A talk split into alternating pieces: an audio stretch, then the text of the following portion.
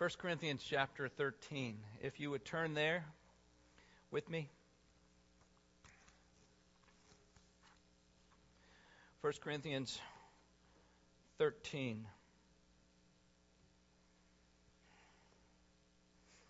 If I speak in the tongues of men and of angels, but have not love, I am only a resounding gong or a clanging cymbal.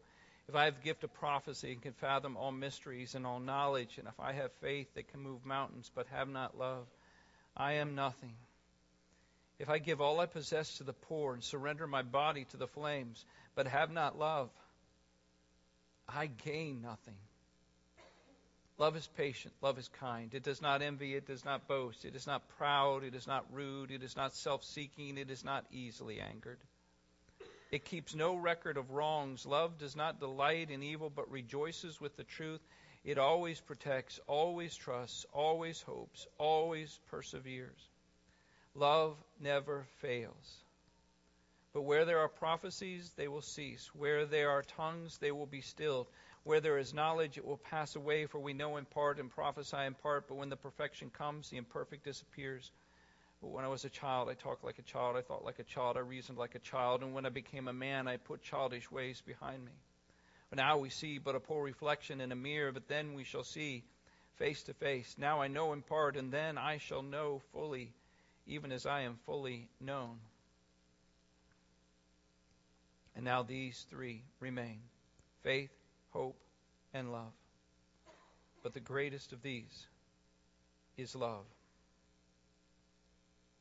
Let's pray together. Father, we thank you that you are here this morning with us in a very real way. Obviously, you're always with us. But there's a sense when your people are gathered together Lord, you desire to meet with not just me, but with us. And I pray that you would speak to us. That you'd help me to speak your words. But Lord, I know that you can go beyond that. Because the application this day for each one you have is very specific. I pray that we would hear your voice and that we would follow through with what you are asking of us, even yet this morning. Prepare us to meet you together as one at your table. Move as only you can. We commit ourselves to you, Jesus. In your name we pray. Amen. Amen. So, I just read 1 Corinthians 13, right? So, who's getting married? Right? Isn't that the only time we uh, hear the love chapter read in, in church is at weddings, right? But it wasn't written for marriage. It was written for the church. For God's people, it was written for us. And while we've been talking about the number one command to love the Lord our God with all that we've got in a passionate pursuit of His presence, we can end up thinking that Christianity is all about just me and God and that's all that matters, and that is wrong. And the second command is like the first, in fact, in so many ways, like the first, to love one another. If we do not have love for one another, we do not love God. Now that kind of sounds like a very dramatic thing to say, but pastor, but I didn't say it. First John chapter 4.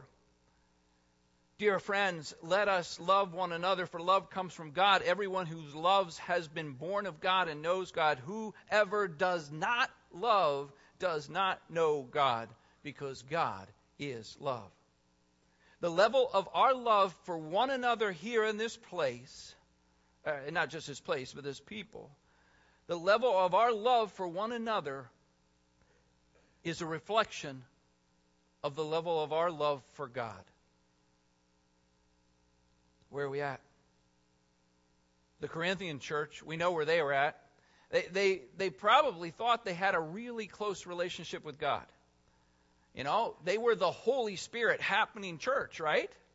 I mean, they, they were the ones, and I try to picture it. You know, what would it be like? You know, they probably had this worship that was just kind of off the charts.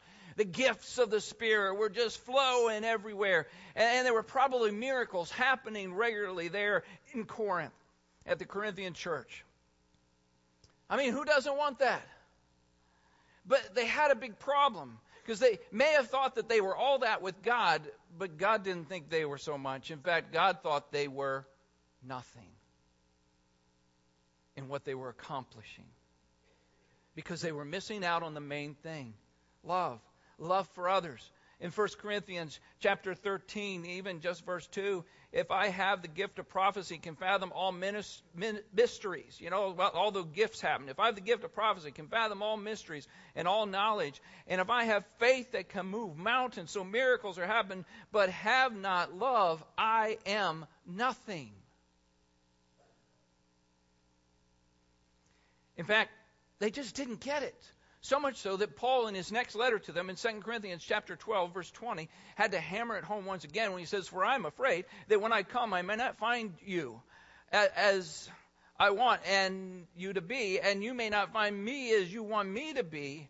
I fear that there will be discord, jealousy, fits of rage, selfish ambition, slander, gossip, arrogance, and disorder.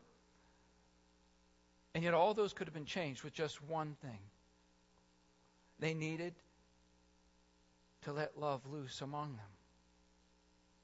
Now, maybe we don't see ourselves here as, as a, like the Corinthian church. But there were a lot of churches back then, and not all of them were like Corinth. In fact, the Thessalonians, uh, Paul talked about them. They were a model for the churches all around them because they excelled in, in a number of things. But one of the main things that the uh, Thessalonians excelled at was love. In fact, in 1 Thessalonians chapter 4, verse 9 and 10, about your love for one another, we do not need to write you, for you yourselves have been taught by God to love each other, and in fact, do love all of God's family throughout Macedonia. They weren't hiding their love in any sense of the word, they, they were out there with it. And for what I can see for us here at OCCA, there are times where we're not hiding and haven't hi- been hiding our love for one another. And you think about everything that, that the church has gone through in, in, in times past. It's not been easy. And, and no matter where you're at, no matter how you may have felt about this or that, you stuck together. You stayed committed to one another. Not to a person, not to a program, not to an organization, but to a family of God.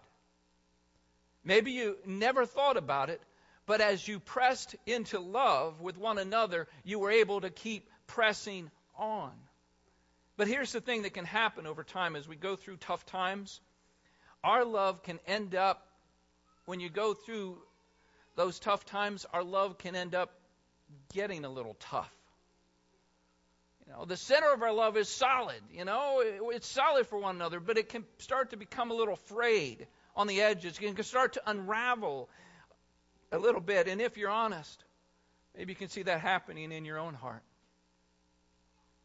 You still have a solid form of love for one another, but it needs to be more. It needs to get back, not to what it was, but it needs to get back to what 1 Corinthians 13 is saying. Love is patient, kind, does not envy, does not boast, not proud, not rude, not self seeking, not easily angered, keeps no record of wrongs. Love doesn't delight in evil, but rejoices with the truth. It always trusts, always, always protects, always hopes, always perseveres. That is when love never fails.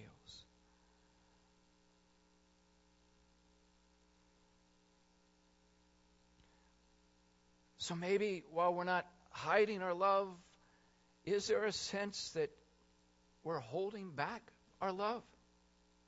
Uh, when you walk through the fire and the flood, sometimes, uh, at least for some, it, you, we can kind of be like turtles at times and just kind of retreat our head just a little bit back in. You know, there's a lot. I mean, I'm okay, but I'm not saying I'm having a problem, but maybe I don't know what's going on, and so you just kind of just pull it in just a little bit. Not out there like you were before. Without realizing it. Holding on to things just a little tighter to our chest, not sensing the freedom to kind of put it out there, and perhaps even a little afraid that we might get hurt. Family, it is time to stop holding back, to stop living in the past, and start moving forward in all that God wants us to become. And that begins with letting love loose.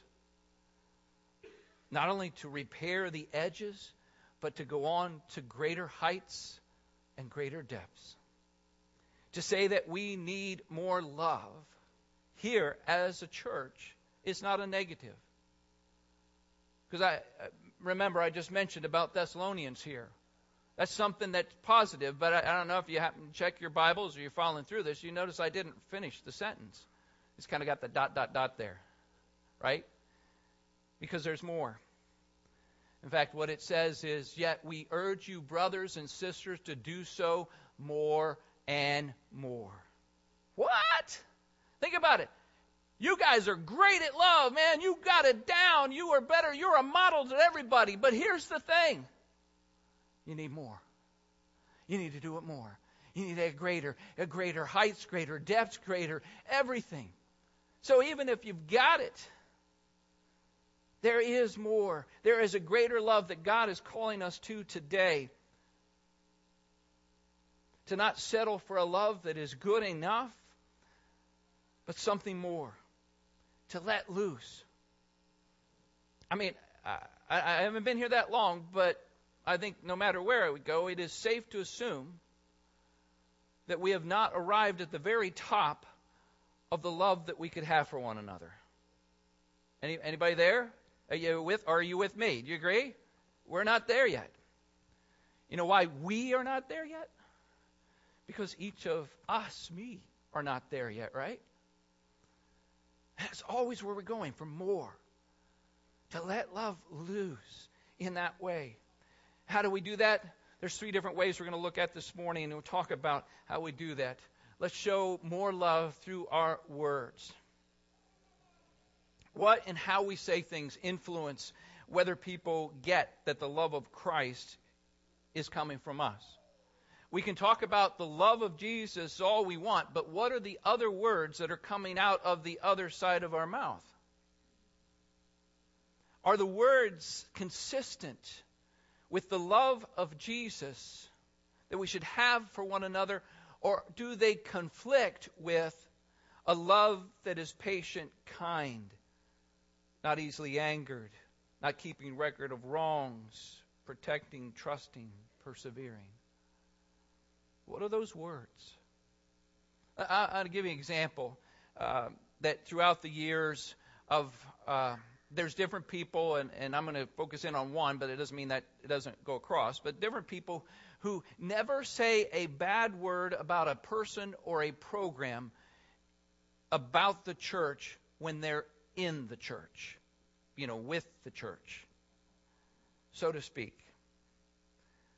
And, and there's one particular thing that it just kind of is, it is an amazing thing that sometimes I see happen with, uh, and this can happen with anybody, but it can happen with spiritually single women.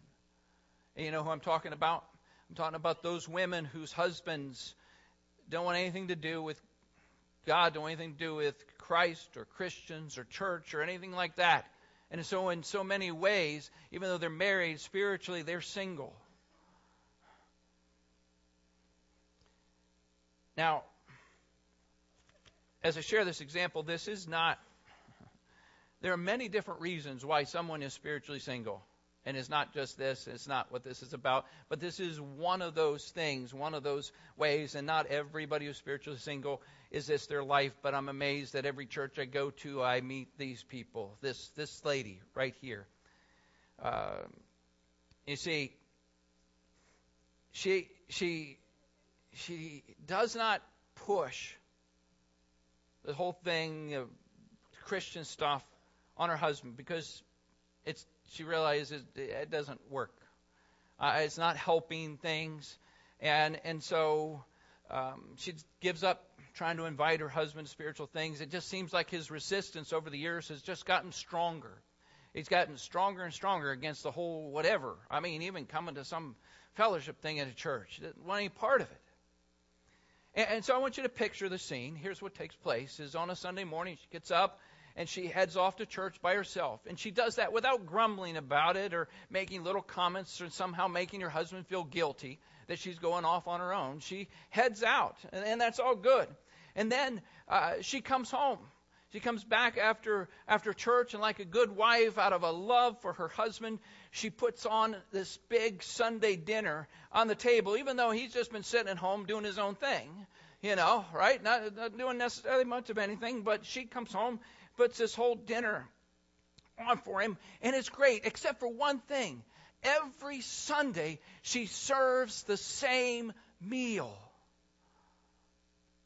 Now, I don't know if you can think of what the menu would be, but the same meal. This is the menu roast pastor, embroiled leaders, fricasseed Sunday school teachers, not to mention grumbling about Gertrude or whoever it was that didn't say what they should have said to her or said something they should never have said, along with a generous, generous sprinkling of some negative complaining gossip about other people and programs of the church. And while she's talking, she turns to her husband, just kind of casually as this is all just going on, and saying, So, how's the meat, dear? And he's thinking to himself, There's some things about this meal that are a little hard to chew. Are you with me? Now, to be fair, she's kind of negative and critical about a lot of people and things. But nonetheless, what do you think the opinion of her husband is about Christians, about Christianity?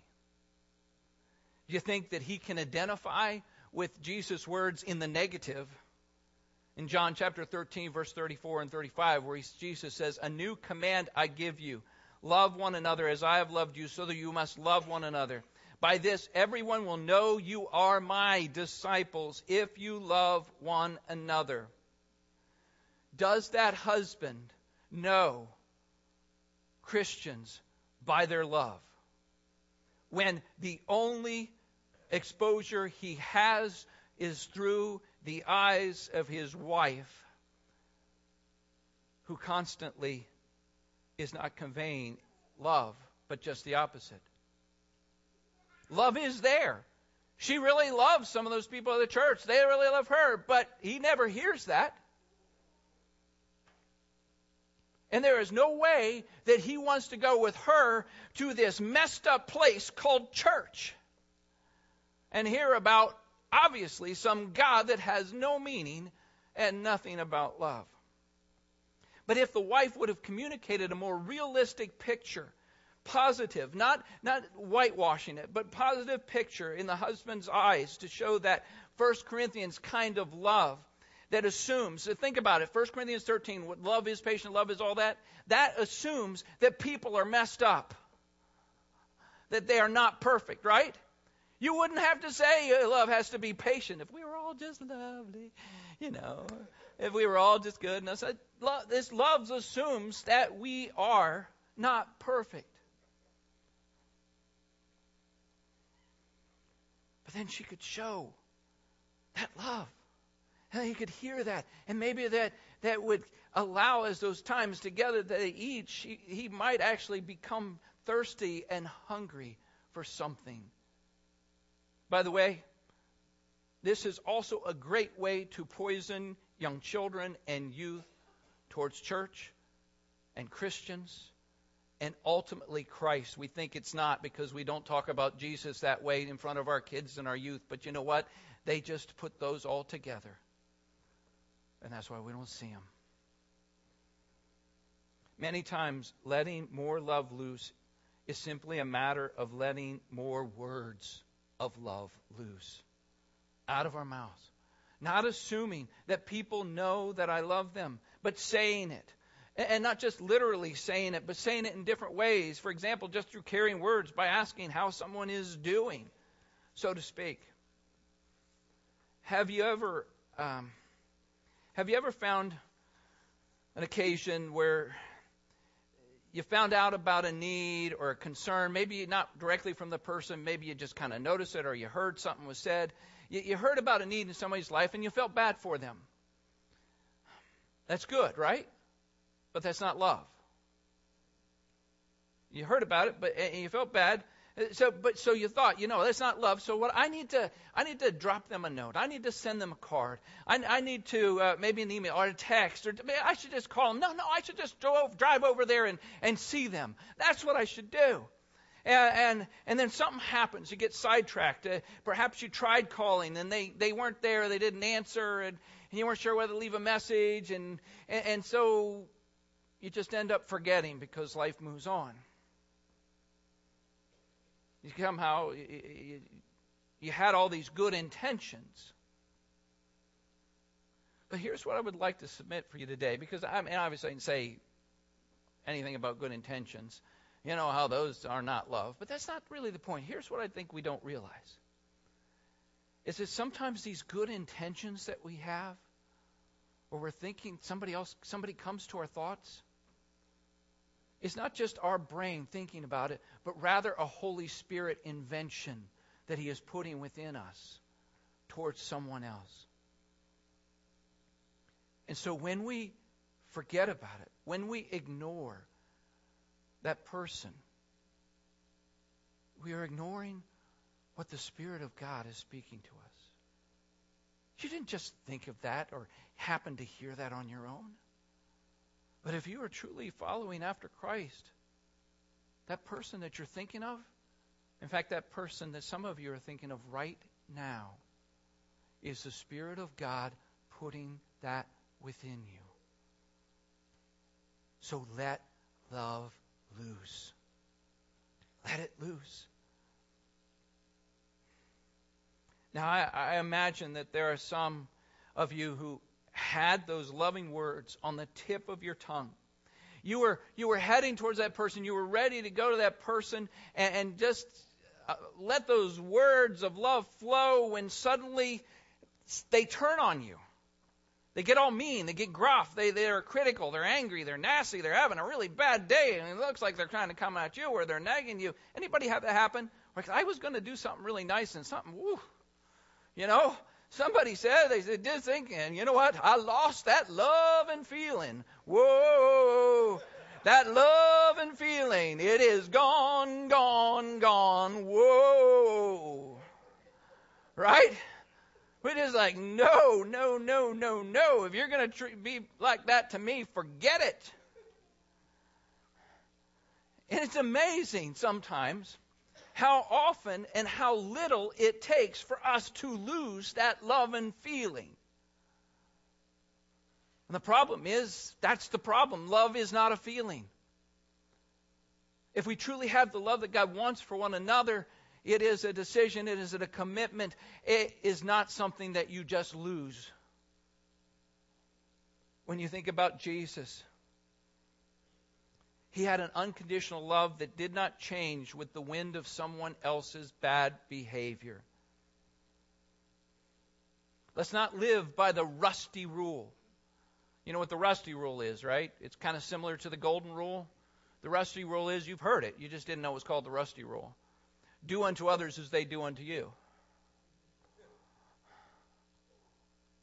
That's how we act sometimes. We know we should love them, but you know what? It's not that I don't like them. It's not that I don't love them. I'm not going to say anything.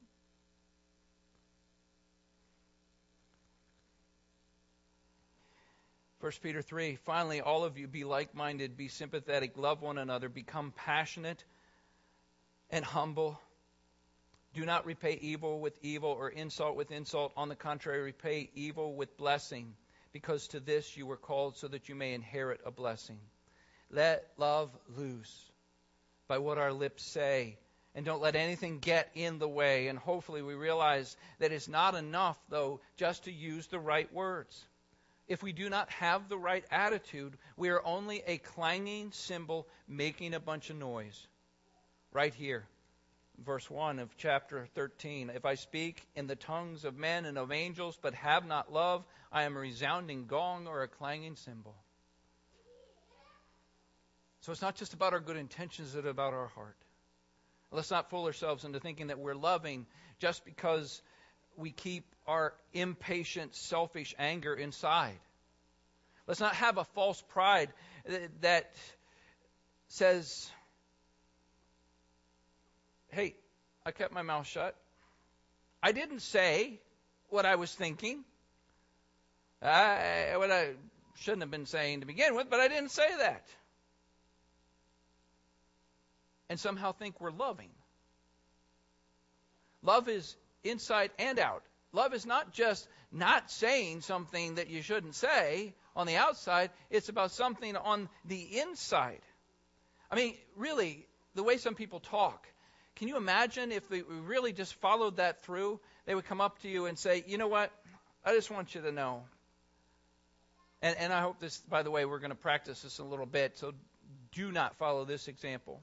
Uh, somebody comes up to you and says, Man, if you really knew how much I loved you, I, I wish I could really just be able to tell you how much I love you. If you knew how many times I had to bite my lip and not tell you off, you would realize how much I really love you, man. That's not love. Certainly not all of what love is supposed to be. You know, can you imagine? Wow, man, thank you for loving me enough not to rip my face off. Okay. Really? Love is not just about zipping our lip, it is about unlocking our mouth to say the words that need to be said.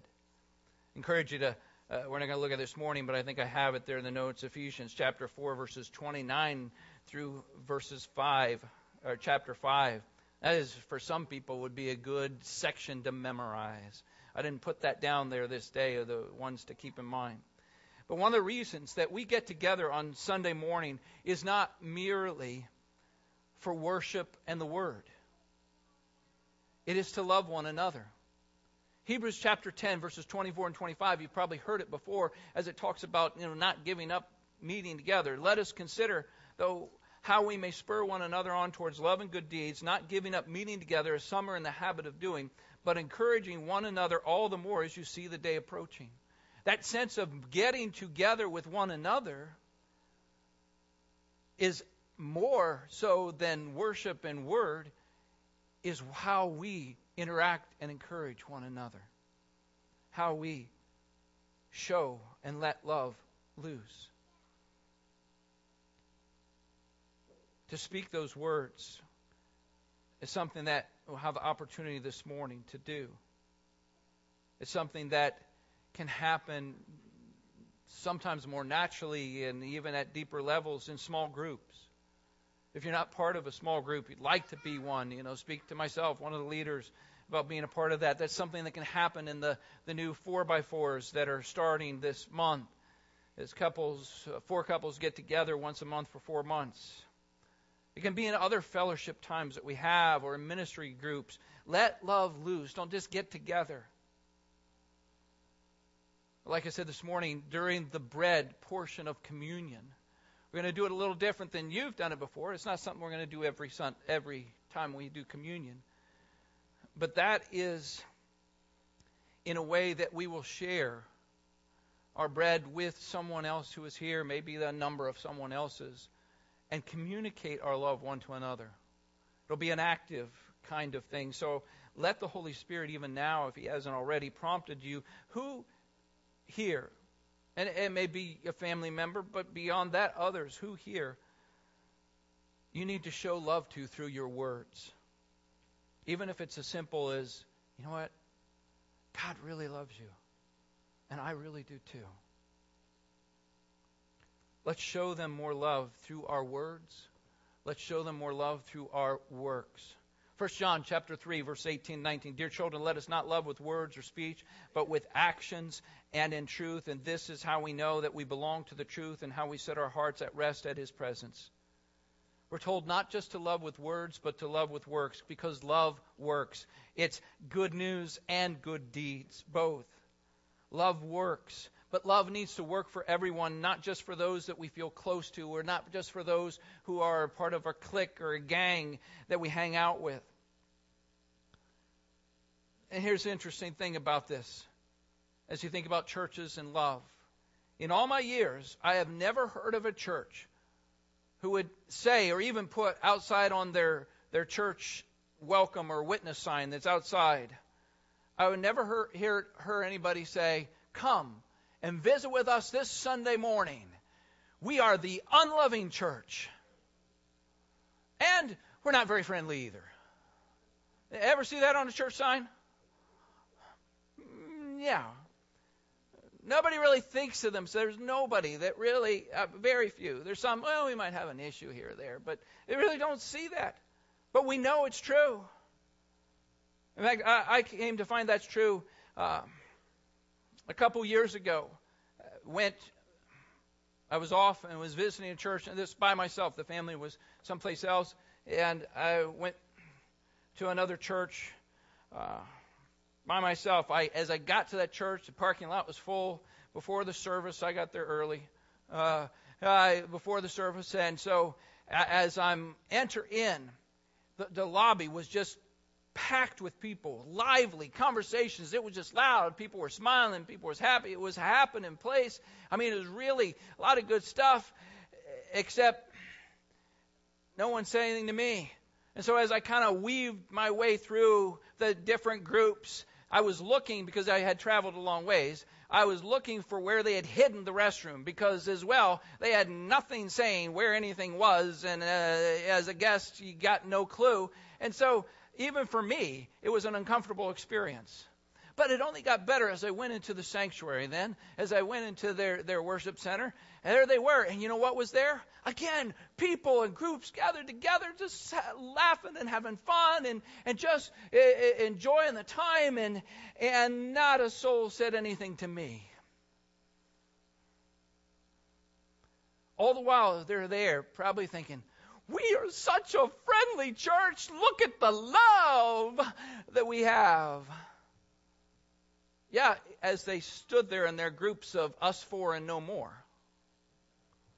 Look at the love that we have. In fact, I, I just went to a, I think they had pews, I'm not sure, but I, I went and uh, sat down, and there was another couple behind me, uh, young couple, they didn't say anything to me either. Well, to be fair, uh, I came to find out afterwards as I was talking with the pastor that that young couple behind me were the only other visitors, only other guests there that morning.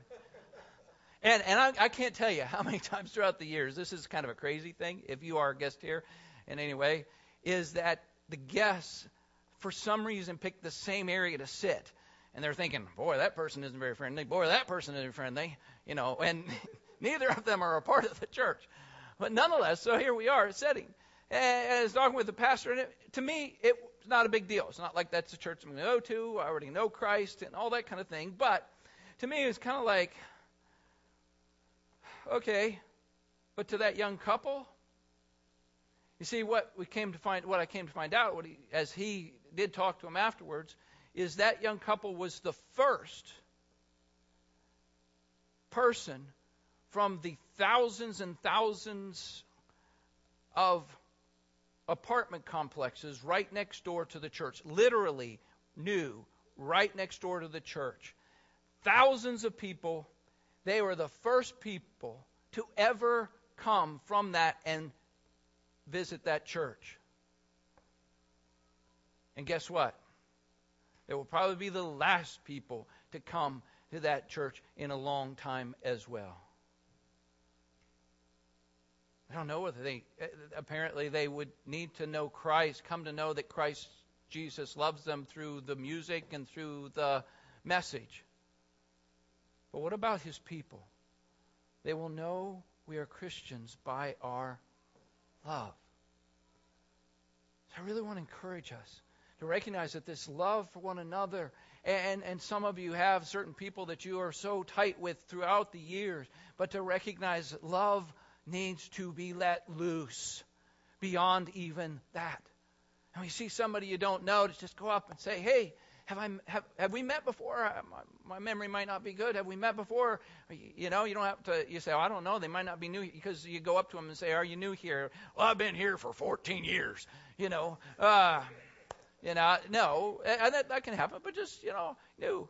In fact, that's part of the, we want to do some new things as we welcome those and show the love of Christ to those who might come in here. That's why we need more being involved in a uh, an official welcome team, even beyond that, a connections team. There'll be some things we'll do. Uh, the whole sign thing is going to happen around here, along with some gifts that we would give the guests.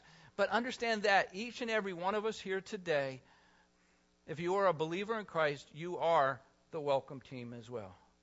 Right? You are the welcome team, not just for our church. You are the welcome team for Jesus. You have His love, and they need it. That is the way it is all across this world. To understand that. I, I know people, I hear people say, well, I, I don't want to overwhelm them. I know the, the person, and I, and I can understand that, but how would we rather have somebody leave here? Would you rather have somebody leave here saying, that church was not real loving? Or, man, that church was a little over the top in the love. Which one? Because the reality is, Jesus is a little over the top in his love. For me, how about for you? You know, there are ways that love can work. It's not just about our words, it's work that we go and just to smile at somebody, just to recognize, just to, to, to be there with them. And not just in that, but in so many other ways. There are ways that, as a church, other ways that we have and can do this, including the uh, sharing a brother's burden, a men's ministry to those in need with physical needs or projects that are unable to take care of. Uh, certain things, maybe the skill or other reasons, to show love through our works uh, to show love in our works and what we're doing. And and if you don't know, Eric is the one that's in charge of that. Eric, you're over there. Wave your hands. All right. Uh, not only to be a part of that, but uh, if you know of a need, uh, to just uh, speak with Eric or or any of us. But Eric's the, Eric's the man. So uh, encourage you as it goes with that. There are our special events, there's opportunities happening at various times throughout where we can, can connect with one another uh, together as God's family, to connect in some way uh, that goes not just to words, but to works that we can do with one another. It's these times of real fellowship, even that we have with one another. Maybe there's certain things that we're doing. You think, well, I'm not really that interested in that. That's not something I'm really interested in. I get that. And I also get that you can't be with God's people all the time, even though in the Old, in the New Testament in Acts it says they met daily. Uh, nonetheless, I, I get we can't do that. But sometimes we make decisions about things going on based on whether that's something for me, whether it's something I'm interested in. How about we let love loose? And even go to something that maybe I'm not really that interested in that, but you know what I am interested in? I'm interested in showing my family love through my words and my works by just being there. How about that? Because in that, when we get together and do this, we are developing our witness to the world that will know we are Christians by our love.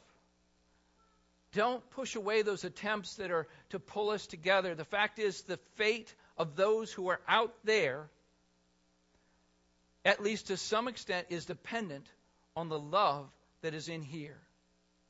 Now, we don't talk like that. We don't like to think like that. Instead, we like to think, well, we need to have a program. We need to do this, and we need to have this thing happening, and this is what we need to do. And I'm not saying that we don't, because you got to do something.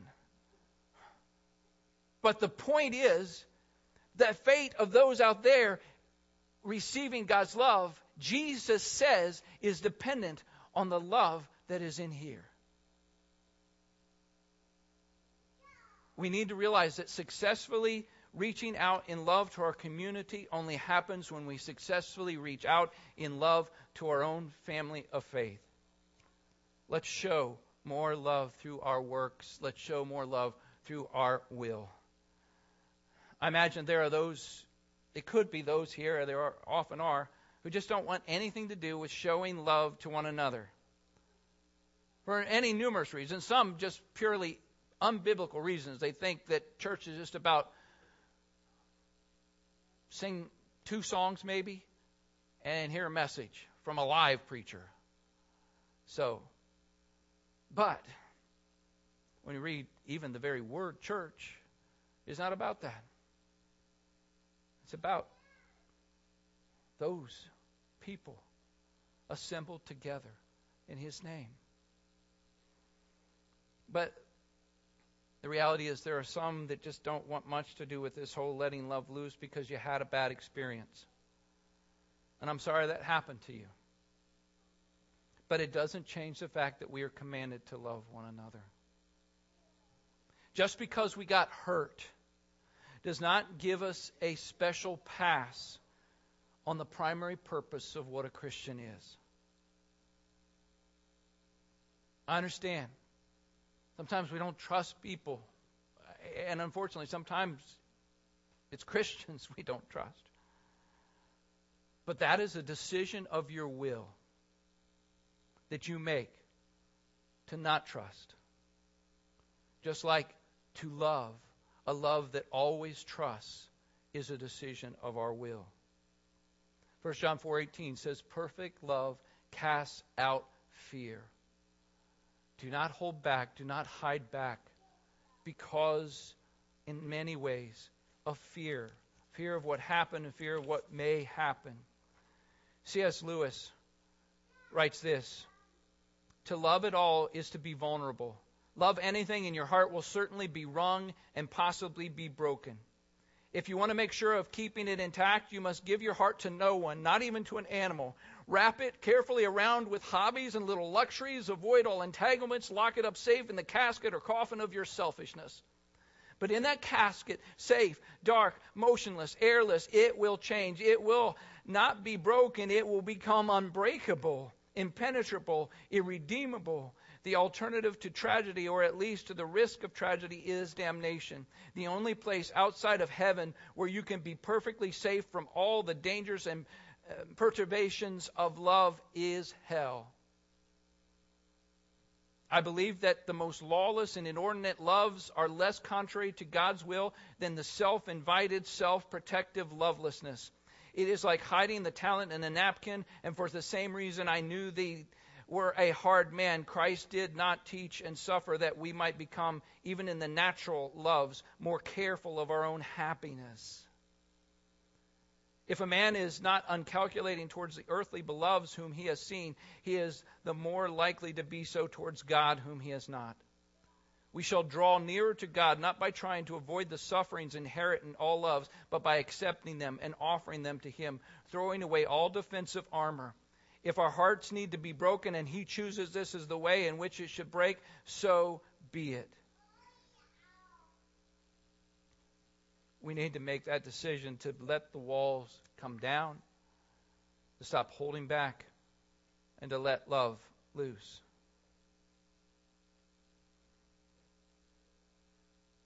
Not just with words and works, but understand it must be our heart. It must be our will that makes this choice. Otherwise, we're just a clanging cymbal, making noise. Now, here's the thing. As we ready to close here, everything that I've said to you, you know is true, but you may be thinking, I don't think I can do it. And you are right. You can't. It is an impossible love. Next week, we're going to talk about something even more impossible. You say, How can I love like God? I'm only human. That's right. Apart from me, Jesus says, you can do nothing. But here's the thing 1 John 4 tells us God is love. And where does that God who is love reside? In me, in you. The God of the universe who is love is in you. And here's the good news because that love, as Romans 5 5 says, God has poured out his love into our hearts through the Holy Spirit who has been given to us. He's poured out his love through the Holy Spirit. Stop constricting the pouring of his love into your life. Let it loose. Let it come. We are rooted and established in love. Ephesians 3 tells us what is impossible for us is not impossible for God. Let the Holy Spirit, who brings with him the fruit of the Spirit, whose root is love, fill you. Remember those Thessalonians I mentioned that are the model to be like? In 1 Thessalonians chapter 3 verse 12 it says, "May the Lord make your love increase and overflow for each other and for everyone else, just as ours does for you." You hear what it's saying? May the Lord make your love increase and overflow for each other and everyone else. Lord, may you make your love make your love increase and overflow for each other and everyone else. Just as we love, may it be more and more. So here's what we're going to do as we come before communion. Oftentimes, uh, communion back in those days, in the Bible times, uh, there was a name they had for these get togethers called love feasts. A love feast. Because and not it wasn't just about a love for God, it was a love for one another. It was recognizing that not just his body, but that we are his body. And that as they gathered together, it was not necessarily always in the sense of, okay, let's just pass this and do this, and it's all individual like we do in America. But rather, they recognized the connection one to another. And so, in just a few minutes, what's going to happen is the elders are each going to have uh, some bread. Uh, one's going to be over here, one of us is going to be over there, and one will be right in the back. And what, after we've had some time of reflection, I'll talk about that in a moment. But what I want you to do is to, and you've come forward for the bread before, but this time, as you come forward and you take a piece of this bread, that you would take enough for you and someone else for you and at least one other person. You can always come back for more, but you would take enough for you and one person. It may just be for uh, the person you came with. But I really want to encourage you to just stretch yourself this morning and let love loose. And to be for someone maybe that's not just sitting beside you, but somebody else. Maybe there's somebody that you haven't said much to in a while or never said anything to. Maybe it's somebody that maybe things weren't as 1 Corinthians 13 between the two of you as they should be. And to just walk up and share that with them. You can speak, just say, God loves you and I love you. You can say something more, something that God's put on your heart to encourage them. So the bread part will take a little bit longer than normal. There'll just be some music playing, and then we'll go to the cup where we'll be seated, and those cups will be passed uh, from there. But here's what we need to do first. The reality is, I've been talking. Hopefully, you've been listening, but we really need God to settle this and for us to be ready. We know that communion is open to all who call upon the name of the Lord Jesus. But a man ought to examine himself first. And so, how many of you got this? You got your little, uh, hopefully, you got one of these packets. So, you have one of these packets not only because we're going to be grabbing bread and handing it, passing that with one another, but you got one of these to symbolically realize that when we come to communion, a man needs to examine himself in the sense, come clean before God. And he will make you clean. That we need to recognize God, Holy Spirit, show me. Not, not picking yourself apart, but Holy Spirit, show me what is an area in my life that I need to ask you not only to forgive me, but I need to turn from and start walking towards you in. So we're going to play some music in, in this time and just silently to be still before the Lord. That each of you might listen to his voice. And even in that, maybe his voice would say, Here's who I want you to go. and share your bread with. And then after you've done that, in just a few minutes, and it may be that you, you will be quicker than others, but in a few minutes, that you would just open up this packet and that you would use it to clean your hands with. Symbolically remembering right now, if you have confessed your sin, 1 John 1 8, 9, if you have confessed your sin, he is faithful and just to forgive us of our sins and to cleanse us from all unrighteousness. To know that before Jesus you are clean. So let's take some moment. Let's play the music and uh, just take some silent time, and then I will um, call the elders up and we will go into our different places.